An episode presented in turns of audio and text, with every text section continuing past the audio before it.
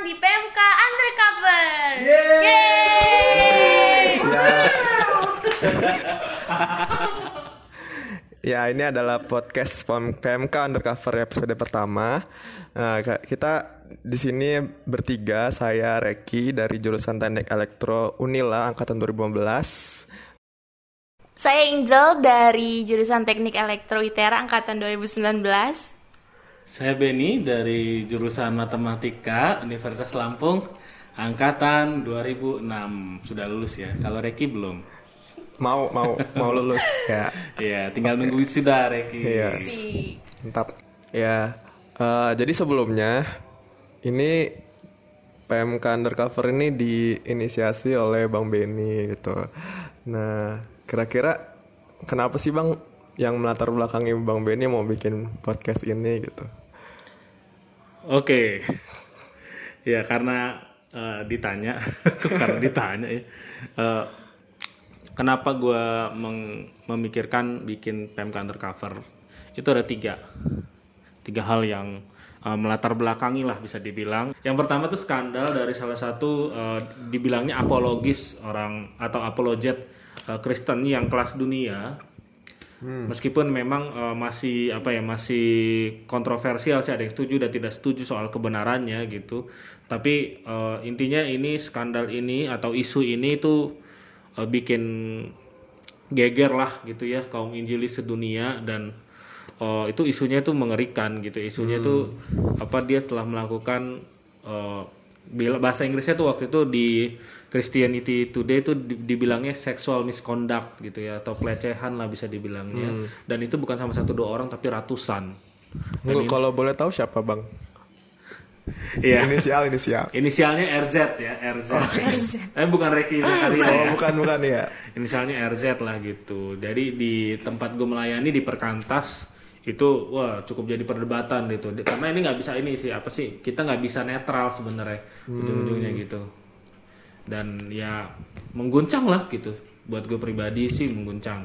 Yang kedua itu adalah eh, kontennya Indra Herlambang nih. Di YouTube gue gue lupa sih cuman dia lah pokoknya yang nama apa yang jadi MC-nya nah si Indra Herlambang ini nih eh, jadi buka apa ya buka ruang untuk orang tuh nelfon dia dan dia eh, dan ceritain hal-hal yang gue rasa tuh cukup cukup tabu sih sebenarnya buat disampaikan di muka umum. Makanya apa ini anonim yang nelpon gitu. Jadi tuh ada yang orang ada yang cewek gadis escort teh bilangnya dulu gitu simpenan simpenan gitu ya. Dan ternyata dia dia ternyata itu punya pacar mau nikah. Eh ternyata bapak mertua calon bapak mertuanya itu calon eh, apa sih om om yang pernah jadi eh, apa sih menggunakan jasa dia gitu. Wah meskipun sih gue gue juga bingung sih ini beneran apa enggak sih gitu. Tapi gue liatnya sih oh ini idenya idenya cukup brilian nih gitu ya bikin kayak begini supaya orang tuh bisa leluasa apa sih menyampaikan uh, unek-uneknya atau kegelisahan pribadi dia atau bisa dibilang kejatuhan-kejatuhan dosa dia gitu. Nah yang ketiga itu adalah uh, kalau mungkin kalau anak-anak segenerasi gue waktu itu tuh eh, tahu yang namanya novel PMK Undercover. Eh sorry, PMK Undercover. Jakarta Undercover gitu. Lalu eh, si MK penulisnya ini, MK dia bikin lagi satu lagi kampus undercover. Nah itu tuh ada apa ya? Gue bilangnya sih isu-isu yang ngeri banget gitu ya, ngeri-ngeri banget gitu yang gue nggak tahu ternyata ada di dunia gitu ya. Kayak apa sih? Kayak klub nudis gitu. Orang kalau datang terus apa harus buka bajunya dan itu bayar orang rela bayar mahal demi masuk klub nudis itu gitu. Jadi apa sih ini dunia yang gue pikir nih dunia yang nggak pernah gue lihat gitu ya nggak pernah gue sentuh tapi ada gitu. Nah terus yang memicu gue bikin lagi juga jadi apa ternyata memang sebenarnya hal-hal seperti itu pu apa ya di dunia di anak-anak PMK tuh anak persekutuan tuh bukannya bukan jauh juga gitu dari anak persekutuan itu juga bisa dibilang sih eh, dekat tapi itu nggak muncul ke permukaan gitu sih nah gue Iya. pengen gue pengen apa ya eh, PMK undercover ini jadi tempat yang apa ya tempat yang nyaman buat eh, sharing seperti itu tapi juga bisa jadi tempat yang eh, nolong mereka juga untuk semakin lebih baik gitu loh Hmm. ya hidup hidup semakin serupa Yesus lah Iya kalau dilihat semakin ke sini ya bang, semakin banyak orang-orang tuh makin menunjukkan menunjukkan jati dirinya gitu. Kayak kayak sudah sudah apa ya sudah ada sosial media ini kayak gue punya teman gitu kan dulu baru aja sih baru diceritain kemarin gitu kan. Nah dia tuh eh, bilang bikin status gini kalau misalnya dia tuh gay gitu nah gue Di- itu temen lo apa lo? enggak gue masih normal Kadang kan gitu normal. banyak orang cerita eh temen gue masa begini padahal sih sebenarnya lagi Solusinya buat diri dia, sendiri ya. Gila. Tapi dia Itu malu. temen gue temen gue Oh, temen lu masih bener ya? normal gue punya pacar Asik. Iya Yang mana deh. taunya itu Eh, Gak kan. coba cut dulu Pengalihan isu. Mana tahu kalian sepakat gitu kan. Apaan semua Pacaran kontrak. Gila Enggak Lanjut, Bohong lah. bohong Gue masih normal Jadi Temen gue tuh bilang kalau dia tuh Lo kenapa sih masih normal tuh harus banget sih lo, bah, lo ini? Gitu. Iya dong. Kalau karena cowok normal tuh nggak terlalu eh gue normal gitu, nggak terlalu gitu lo mem- mempropagandakan kenormalan gitu lo. Bentar Jangan-jangan lu nih Gak apa-apa, Kristus mengasihi juga lo rek. Astagfirullah Iya. Iya, sorry, sorry, Nggak, nggak. sorry. lanjut ya jadi tuh temen gue nih makin ke sini makin dia tuh kayak apa ya eh, mau mau menunjukkan jati diri yang sebenarnya gitu bahwa dia tuh gay nah sedangkan gue ngerasa di PMK juga kita tuh nggak pernah gitu ngebahas untuk eh, men- melayani kaum kaum seperti ini. Padahal itu di sekitar kita udah deket banget mahasiswa di mahasiswa gitu. Ya itu kayak ya yang gua yang gua rasain sama di PMK gimana Angel? Kalau lu gimana? Eh, kalau gue ada juga sih di dunia perkuliahan ini ya. Jadi adalah satu orang yang gue kenal gitu. Eh bisa dibilang cukup deket tapi nggak terlalu deket-deket banget juga. Hmm, paling sering nganterin aja. Eh, jadi dia ini eh, kasusnya, eh posisinya eh, punya hubungan yang sudah terlalu jauh dengan pasangannya gitu, celah dengan pasangan. PJJ dia ya. Apa tuh bang PJJ? Pacaran jarak jauh. Hubungannya terlalu jauh kan. Stepnya PJJ terlalu loh. jauh gitu. Oh, kira. iya. Jadi eh, yang yang gak kita sangka-sangka kejadian gitu, bang. Hmm. Eh, waktu itu kondisinya lagi mau ngirim tugas, terus jadi buka handphone gitu kan buat ngecek tugas. Tiba-tiba ada notif masuk gitu, yang secara nggak langsung kebuka ke galerinya nih, ke galerinya. Terus Masa sih nggak langsung nggak lu sengaja buka kali lu. Ih penasaran nih ih, ih, gitu. oke poin nggak jauh langsung ke bang, kepencet, kepencet lah ceritanya. Iya, oh kepencet ya. Jempolnya kepleset. Oke, jadi eh, di di di situ gitu kan ada foto-foto dan juga video-video yang yang apa ya kita bilang bang, yang bokep bokep ya yang Yang cukup mengasihkan. ya, yang yang apa tadi? ya plus Yang plus sure. plus plus Ya yang plus plus gitu kan. Yang plus plus. Nah jadi eh, setelah ngeliat itu jadi ini juga jadi agak kaget juga gitu nggak nyangka oh ternyata dia udah di kondisi yang begini gitu sih hmm. Itu videonya video video orang apa video dia Angel? Eh bervariasi ya bang beraneka ragam VCS ya, VCS ya Rek ya. apa VCS. VCS Video call sex ya waktu itu ya. Iya. ya ada yang video orang kok emang kayak gitu gitu nanya ke gua sih bang Iya gua kan. kayak tahu apa Kan lo lebih pintar dari saya. Astagfirullah Ya, lanjut ya, lanjut ya. ya lanjut Oke di jadi bermacam-macam gitu ya bang. Ada yang emang dari orang gitu dari akun-akun link mungkin ada juga yang emang eh punya pribadi lah dibilangnya gitu. Jadi yang buat shock sih yang punya pribadi itu sih bang. Punya dia gitu. maksudnya. Iya punya dia. Punya dia memperlihatkan punyanya gitu. Kayak gitu sih bang, kayak aduh, menunjukkan. ngeri deh kita nih. Iya nih. Ini disetujui nggak nanti ya? Ini nggak dipenet kan ini nanti ya? Gak Sama tahu gue podcast nih ya? kayaknya. Iya bang, iya bang. Nanti paling di report. Di report tahu-tahu nih ya. Yang report anak persekutuan. Iya iya lanjut lanjut. eh tapi gue ini juga sih, gue pernah punya pengalaman sih. Uh, kita sebenarnya gak, nggak pengen ngomongin yang cuman bahas hal pornografi ya gitu ya, tapi tapi ini emang kebanyakan pornografi itu sering terjadi tapi Dan itu nggak- males nggak muncul dibahas. Iya, nggak nggak muncul gitu, nggak pernah kita angkat yang Iya.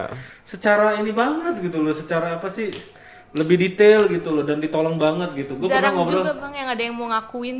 Nah iya iya bener. Tapi kalau laki sih lumayan lah, nggak tahu ya kalau sekarang ya gitu ya. Kalau perempuan sih kalau di kelompok kecil laki-laki lumayan lah. Perempuan yang kadang kesian juga gitu ya nggak bisa ngakuin gitu ya. Kalau gua tuh punya pengalaman, gue gue pengen nyusun bahan khotbah ya waktu itu ya. Eh, sorry gue pengen khotbah terus ada video yang perlu gue download dan apa tip video itu tiba-tiba kepikir eh kayaknya download video ini aja deh gue gitu kan. Apa sih buat pengantar khotbah gitu kan. Terus apa gue waktu itu nggak bawa laptop kan gitu kan. Cuman gue bawa flash disk gitu. Terus udahlah gue gue download lah videonya kan. Nah video itu kan pas gue download masuk ke folder download situ kan. Nah gue cari terus apa sih gue tuh kebetulan di masa-masa itu gitu lagi berjuang buat diet gitu kan ya kalau for your information gitu gue gue tuh lebih dari 100 kilo ya Bisa iya gitu itu prestasi yang memalukan prestasi. Capaian. Iya. Nah terus apa gue gue nyari lah video gue dulu gitu kan kok belum ketemu gitu tapi akhirnya gue scroll scroll terus gara-gara gue lagi suka itu apa sih yang apa sih video-video fitness gitu biar gue kurus gitu ya iya zumba dance sih lebih tepatnya dulu Bang Benny Zumba Dance bayangin. Wah, kalau kawan-kawan gue tahu kok, gue gue praktekin gue waktu itu zumba dance-nya itu perlu gue praktekin di gerakannya. Nggak kelihatan. Step one. ya terus jadi tuh gue lihat lah, oh nih ada apa sih judulnya itu kayak Turkish fitness gitu lah. Gue gue tuh inget bukan karena ini berkesan banget gitu ya, ini karena apa sih? Ini nggak bisa hilang memang gitu dari memori gue nih gitu. Apa sih mengerikan gitu karena waktu itu gue lihat, oh oke lah kayak skin sin sin orang fitness gitu. Ternyata ternyata bukan gitu loh. Jadi tuh di fitness itu ternyata bapak-bapak ya maksudnya tuh instrukturnya tuh eh, menggoda yang lagi fitness gitu loh apa eh, lebih muda gitu eh tiba-tiba gue gue pikir ya cuman gitu doang gitu kan tiba-tiba ada cium-ciuman lah tiba-tiba ada adegan laki-laki dengan laki-laki Wadaw. Aduh. adu pedang lah kok gini gitu kan gue inget tuh gue jadi keinget acaranya Saiful Jamil sama Nasar dulu tuh dua pedang tuh Iya. kenapa ya acara itu dibikin dua pedang ya? jangan-jangan lah dasarnya itu ya Nggak tahu bang. lo nggak tahu lah acara dua pedang Nggak tahu. lo tau nggak Jan? Gak tau bang. Wah, kenapa gue tahu ya? Iya jadi gitu deh apa sih? Apa gue liatnya oh jangan-jangan nih selama ini dia nih nggak nggak ini nggak nggak ngomong nggak ngaku dan mungkin kita kurang terbuka juga untuk melayani yang kayak begitu gitu. Nah kerinduannya itu sih gue di PMK Undercover ini orang tuh bisa cerita gitu loh apa dia dia bergumul sama ini gitu. Dan ketak- ketakutan gue sih jangan sampai tuh jadi terlalu jauh jatuhnya gitu loh apa ke ke dosa itu kan ya kayak apa ya kayak orang tuh kayak ngero awal-awalnya dari ngerokok gitu kan terus abis itu ngegele gitu kan ngegele abis itu ngegele tau gak sih ganja gitu Tahu tahu. Masih ya masih familiar ya sama kata gele ya Gele. Iya, Masih ngegele, tapi- ganja gitu terus habis itu ujung-ujungnya ya ke narkoba, ekstasi dan lain sebagainya gitu kan dan emang itu kan kayak apa ya? Nagih ya, dopamin tuh nagih juga gitu kan. Hmm. Nah, kayaknya nonton bokep juga gitu sebenarnya sih. Waktu itu Iya. gitu. Apa sih? Ya pertama mungkin yang begitu, cuma nonton, habis itu mau praktekin sama lawan jenis, habis itu bosan sama lawan jenis bisa jadi sama lawan jenis sama iya kecewa sama lawan jenis mungkin kan ah gitu udahlah gue ke sesama jenis deh gitu dengan sesama gitu ya kan mengasihi sesama kan tapi itu yang yang ngerinya itu tuh dia tuh pengurus persekutuan pengurus persekutuan mahasiswa gitu. Apa eh, dan dia itu ini ikut pemuritan gitu. Maksudnya ikut ikut pemuritan mahasiswa dan Ya. dan yang lebih sedihnya lagi tuh dia ini anak kelompok kecil gue gitu gue gue apa ya gue kaget gitu. Selama ini ya dia nggak pernah ngomong apa-apa gitu. Bahkan lurus-lurus aja gitu gue liatnya gitu ya. Memang agak-agak melambai sih tapi kan kita nggak pengen juga kan ngasih stigma sama orang melambai itu melambai itu pasti gay gitu. Masa lalu juga. Iya. Mungkin ini sih agak ya kayak karena dia tuh pengurus mungkin dia tuh nggak pengen terlihat seperti itu gitu loh. Jadi emang kesannya gitu ya kesannya kesannya tuh jadi munafik jadinya gitu loh. Tapi memang kan kemunafikan ini gak sih tuh sering sering di di apa sih orang tuh Dialami. bilang Iya sering dialami itu bu- sama orang-orang yang berkecimpung di kerohanian gitu atau Pelayanan. atau terlihat rohani gitu ya Eh, pengurus pengurus persekutuan atau pemimpin kelompok kecil gitu atau apa ya atau mungkin rohaniwan pengkhotbah besar gitu kan kayak yang gue ceritain tadi gitu kan.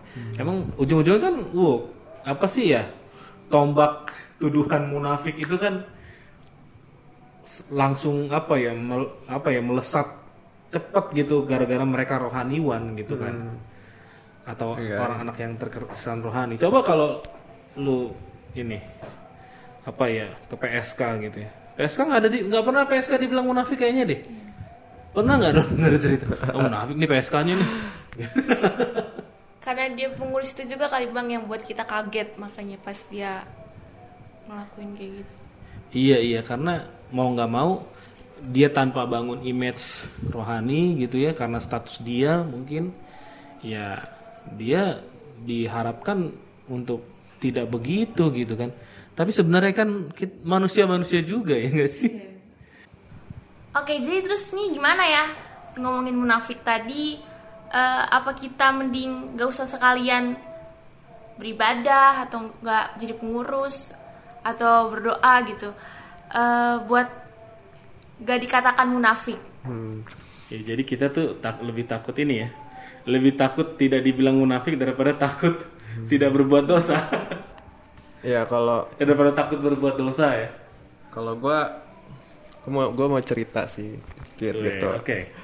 Pengalaman gue ya kalau misalnya gue dulu tuh sebelum ikut pelayanan mahasiswa gitu ya, gue ya hancur lah, hancur bener lah hidup gue.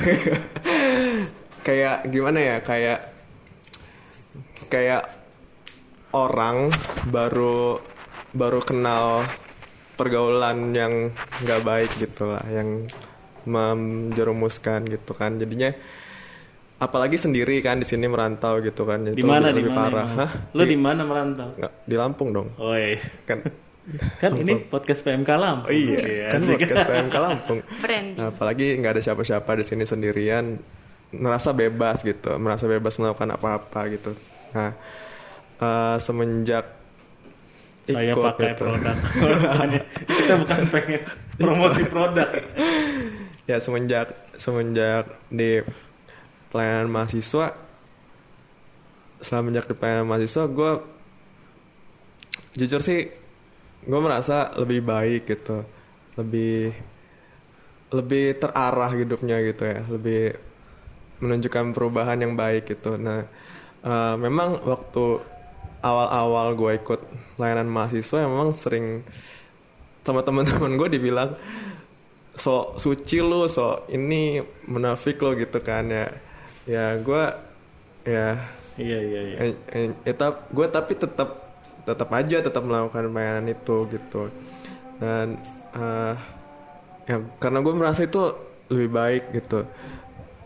Membuat gue membuat gue lebih baik. Nah ternyata ternyata tidak tidak ikut pelayanan itu tidak membuat hidup kita menjadi lebih baik gitu menjadi menjadi apa yang menjadi apa apa yang kita mau tuh di di luar pelayanan itu mungkin cuman sementara aja gitu cuman kepuasan kepuasan sementara. Sedangkan ya gue ngerasa setelah ikut eh, pelayanan sih memang itu lebih membuat gue lebih baik secara eh, spiritualitas aja sih. Meskipun mungkin lebih lebih rentan dalam kemunafikan ya. iya iya. Lebih rentan dituduh munafik Di- juga sih. sok gitu. suci ya. Iya itu sih kalau dari pengalaman. Mungkin ujung-ujungnya nih Gi, ya. Kita di umat Kristen mungkin nggak perlu takut kali dibilang munafik Mm-mm. dalam artian tertentu tapi ya gitu. Iya. Dalam artian ya oke deh gitu gue dibilang munafik karena orang tahu gue salah di sini salah di situ gitu. Tapi ya gue juga tetap perjuangin kok dan itu kadang orang kan nggak lihat gitu ya. Orang tuh nggak lihat perjuangan dia kan, gitu kan. Kalau gue gue ingat gini sih, tahu Gisel nggak? Ya kisahnya Gisel ya. Iya iya. Tuh Gisel tuh lagi lagi menata kerohaniannya tuh tahu-tahu der tiba-tiba datang tuh Michael Yukinobu dan dirinya gitu. Eh btw gue belum nonton tuh. Apa? Ngintip udah berarti bang. Hah? Ngintip dikit udah lah ya. Belum belum. M MYD ya MYD. Nggak tahu MYD apaan gue nggak ngerti. Mas Mas yang digoyang. Halo nonton lu. Enggak gitu trendingnya. Oh, nah maksud gue tuh ya dia lagi berjuang di situ gitu terus mungkin dia sangat mungkin ketika dia lagi berjuang gitu eh terus keluar terus dia bilang munafik kan. Beda ceritanya kalau dia lagi berjuang situ eh terus dia sering kayak begitu. Ada video-video ya udah banyak sebelumnya video gua misalnya gitu kan. Kalau ingat ceritanya Pamela Anderson itu nggak dibilang munafik Pamela Anderson. Waktu videonya leak tuh ya, gue masih nonton waktu itu. sama eh, sama namanya gue lupa nama drummernya gitu ya intinya begitu dan setelah ada skandal berikutnya gitu terus videonya tuh keluar lagi gitu ya nggak ada yang bilang dia munafik atau apa gitu Karena image-nya begitu. ya. image-nya udah Kesannya begitu gitu jadi dinormalkan. sekarang mungkin ada bersyukurnya kali justru gitu. Apakah benar lebih baik kan kayak gitu kan? Kalau Angel gimana Angel? Pernah nggak Angel? Gimana gitu Angel? Eh, mungkin mau cerita sama kayak Bang Reki ini tadi sebelum pelayan eh sebelum ngambil pelayanan sama mahasiswa sama setelah gitu kan. Eh, jadi kalau sebelum ini eh, sama lah hidupnya juga apa ya ada ada eh perlakuan perlakuan tidak baik juga yang pasti dilakukan kan gitu ya banget. Tapi sebe- sebenarnya kalau misalnya kita ngindarin ngindarin tadi beribadah atau jadi pengurus karena takut dikatain orang lain munafik gitu tanpa orang lain bilang ngatain gitu sebenarnya dari diri sendiri juga ada gitu yang bergumul. Aduh gua kok sebenarnya cocok nggak sih nih melayani masa pelayanan gue gue pelayanan tapi begini gitu gitu kan. Sebenarnya nggak orang ngomong kayak gitu dari diri kita sendiri juga bakal ada gitu kan. Nah terus kalau emang kita terus menghindari gitu kan kayak gereja atau beribadah atau menjadi pengurus pelayanan kita ya bakal tetap di lingkungan-lingkungan yang seperti itu gitu. Jadi nggak ada yang mengingatkan juga nggak ada yang jadi tempat kita sharing juga dan akan nanti malah jadi keterusan. Dan kita ma- malah jadi ngerasa oh ya udah eh, gue ada gini adanya gitu jadi kesannya malah jadi menormalkan yang eh, munafik tadi itu Yang salah. iya yang salah itu Jadi mungkin gini ya, gue liatnya eh, kalau kita satu sisi eh, tetap hidup dalam eh, apa sih dalam dosa gitu ya, tapi kita melayani gitu, memang ya cap munafik itu bakal terus kena sama kita gitu. Tapi bukan berarti yang yang tetap melakukan hidup dalam dosa dan tidak melayani itu lebih baik meskipun tidak dicap munafik jadinya gini, gue melihatnya gini, standar kebenaran hidup bukan soal kemunafikan gitu, tapi soal keberdosaan dan tidak dan kekudusan kan gitu kan. Iya, setuju. Jadi standar kebenaran hidup, ya standar hidup lo berkenan di hati Tuhan bukan bukan cuman lo tidak munafik gitu loh, tapi lo hidup benar nggak, lo hidup kudus nggak, kan gitu kan ininya. Iya. Masalahnya kan begitu gitu, seolah-olah kadang kadang gini sih, orang-orang yang ya masih juga jatuh dalam dosa itu tuh merasa lebih benar jadinya Mm. justru merasa lebih baik gitu nggak sih eh gue gue lebih baik Iya. dari lo karena gue tidak pelayanan kan gitu kan jadinya kan Iya, iya. ya kalian iya. gak ada ininya gue lihat gue ngeliatnya agak ngeri juga sih gitu ya malah jujur ini bukan kalau kita mungkin ada yang namanya kesombongan rohani ya. Ini namanya kesombongan apa ya nih kesombongan jasmani. Ya kesombongan itu gitu. Dia merasa lebih baik dari ketidakbenaran hidup dia gitu loh. Yang penting tidak munafik gitu. iya Ini yang penting nggak gitu. munafik gitu. Kan cuma menghindari yang penting tidak munafik tapi yang bukan menghi- bukan menjadi lebih kudus dan serupa Kristus nah ini salah juga gue rasa sih gitu. Bukan lebih benar dari hidup munafik gitu. Makanya kalau gue lihat gini sih Matius 23 ayat 3 itu teguran buat dua pihak gitu ya. Bukan cuma buat orang Farisi tapi buat orang yang hidupnya juga eh, tidak tidak kudus. Artinya eh, kalau pertama do- Matius 23 ayat 3 mungkin bisa dibuka coba Reki baca Reki aja baca Matius 2:33 Sebab itu turutilah dan lakukanlah segala sesuatu yang mereka ajarkan kepadamu tetapi janganlah kamu turuti perbuatan-perbuatan mereka karena mereka mengajarkannya tetapi tidak melakukannya. Iya. Ini kan Tuhan tuh ngomong sama tiga pihak sebenarnya. Mereka itu yang maksudnya itu orang Farisi dan ahli Taurat, ya kan? Lalu uh, ini Yesus Kristus yang ngomong terus sama orang-orang yang ya dibilang turuti mereka gitu ya, orang banyak gitu kan.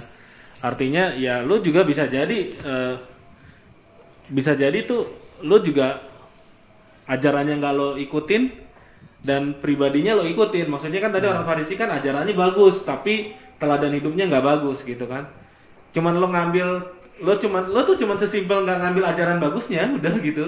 Terus lo teladan hidupnya lo dengerin gitu cuman untuk demi tidak munafik. Iya. kan gitu kan logikanya oh gue nggak munafik apa gue nggak gue nggak perdengarkan ajaran itu tapi gue lakukan hidupan itu. Dan itu di mata Allah tuh nggak sama nggak lebih baik dari dari orang Farisi gitu loh. Iya, iya. dan kadang orang tuh merasa wah gue gue gue nggak munafik gitu kan. Hidup gue otentik. Terus udah suka sukanya aja gue ngomong jorok lah gitu. Hmm. Ya kan? Sesukanya aja gue iniin binatang binatangin orang gitu kan. Ya kan? Gue bukan pel- gue kan bukan pelayan Tuhan. Gitu. Iya. itu sih jadi masalah sih memang sih gitu. Matius 23 ayat 3 jadi ini kadang nih Matius 23 ayat 3 di cuman diarahkan seolah-olah tuh cuman diarahkan sama ahli Taurat gitu. Tuh sono lo munafikan lo munafikan lo gitu. Tapi Bang kan nggak bisa dipungkirin nih kita tuh kan terus berjuang melawan dosa gitu kan. Iya, Kita masih jatuh bangun Masih lah ya. jatuh bangun. ah. nah, berarti kita masih masih itu dong masih terus dibilang munafik karena kita melakukan dosa gitu.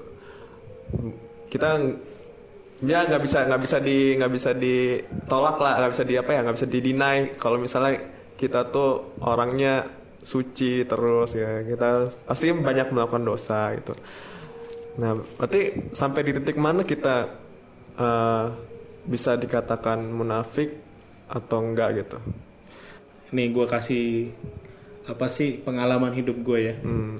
gue jujur gue dulu paling takut khotbah depan istri gue Hmm.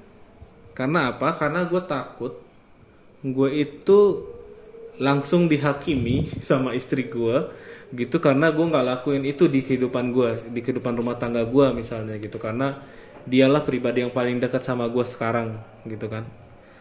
Apa yang gue lakuin gitu ya? Kalau gue lakuin kalau gue khotbahin sesuatu yang sebenarnya gue belum bisa lakukan gitu ya atau gue juga masih bergumul gue tuh ngaku. Gue ngaku gitu. Gue ngaku ya udah gitu. Eh, aku pun masih bergumul soal ini gue masih jatuh bangun sama ini sama itu gitu. Misalnya gue kalau khotbah soal eh, apa sih eh, soal pornografi gitu ya. Gue tuh masih jatuh bangun bukan bukan gue eh, jatuh oke gue gue masih nonton bokep bukan begitu gitu. Tapi gue lebih ke apa gue nggak mau kondisiin diri gue untuk jatuh lagi gitu. Gue masih takut sama hal itu dan itu bisa saja datang kan gitu. Godaan itu masih masih bisa tiba-tiba datang gitu kan. Ya gue ngaku gue mungkin gue masih bisa gitu jatuh ke dalam itu do- lagi gitu karena gue masih mungkin gue masih punya apa nafsu yang jahat gitu ya. Dan ya gue ngakuin itu gitu. Atau misalnya kalau di depan istri gue misalnya soal eh, kesabaran gitu ya gue masih nggak sabar gitu ya gue ngaku gitu.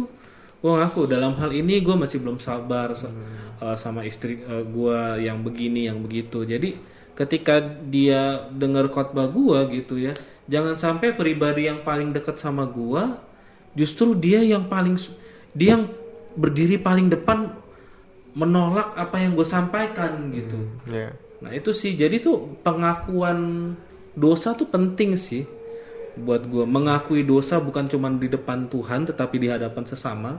Gue rasa itu penting untuk hidup yang lebih otentik dan lebih tidak munafik lah gitu. Jadi ya udah ngaku aja gitu. Gue juga masih berjuang di sini. Nah yang jadi masalah kan kalau nggak ada lagi perjuangan gitu loh. Iya. nggak ada lagi perjuangan itu kita jadi tekan kita nyerah aja gitu. Ikutin banyak orang kan iya. Banyak orang kan yang coming out gitu ngaku homo atau lesbian. Mungkin kan dia sudah merasa ya ini benar kok nggak ada salahnya kan gitu kan. Ya kita juga kan harus mengasihi mereka di tengah kesalahan yang mereka buat kan gitu. Gitu kadang orang gitu sih nggak bisa lihat kalau kita tegur bagian itu seolah-olah tuh kita udah nggak sayang sama mereka Ya. kayak jadi mengurusi dosa mereka anggap ya bang iya iya mengurusi dosa mereka gitu Iya iya bener kok. Gimana tuh teman-teman tuh? Makanya tuh ya adalah gue yang sambungin ya. Terus bang eh. Oh jadi kan gini ya bang Tadi kan kita udah eh, Misalnya kita udah cerita gitu Tentang kelemahan kita Tentang perjuangan kita juga Nah begitu kita diingatkan juga Kadang orang malah ada yang eh, ya udahlah kan setiap manusia juga berbuat dosa tapi versinya beda-beda iya. yang berlindung di, di pernyataan gitu itu gitu bang Ya, dia udah menyerah sih. itu berarti udah masuk fase menyerah gitu Ya, dia nyerah sama dosa dia gitu. Oke gitu semua berbuat dosa. Ya memang gitu. Terus maksud lo apa ngomong kayak gitu? Maksudnya tujuannya apa sih dia ngomong begitu kan gitu kan? Iya. Semua berbuat kayak dosa jadi gitu. tameng dia buat melakukan dosa itu terus gitu bang Iya itu kan kayak kita berantem sama adik kita sama abang kita mungkin gitu sama saudara kita. Ah lu ini lu misalnya abang kita degur gitu, eh dek lu jangan ini dong jangan males dong lu. Terus masa lu udah berapa hari tuh baju nggak dicuci-cuci misalnya gitu kan? lo aja males sih. Terus dia bilang, ah lu aja males kamar lu berantakan. kan gitu kan jadinya kan? jadi ngebanding banding ini. Jadi jadi apa seolah-olah tuh ya udah gitu. Kita terima teri kita sama-sama terima aja lah kan jadi begitu. Padahal kan enggak kan gitu.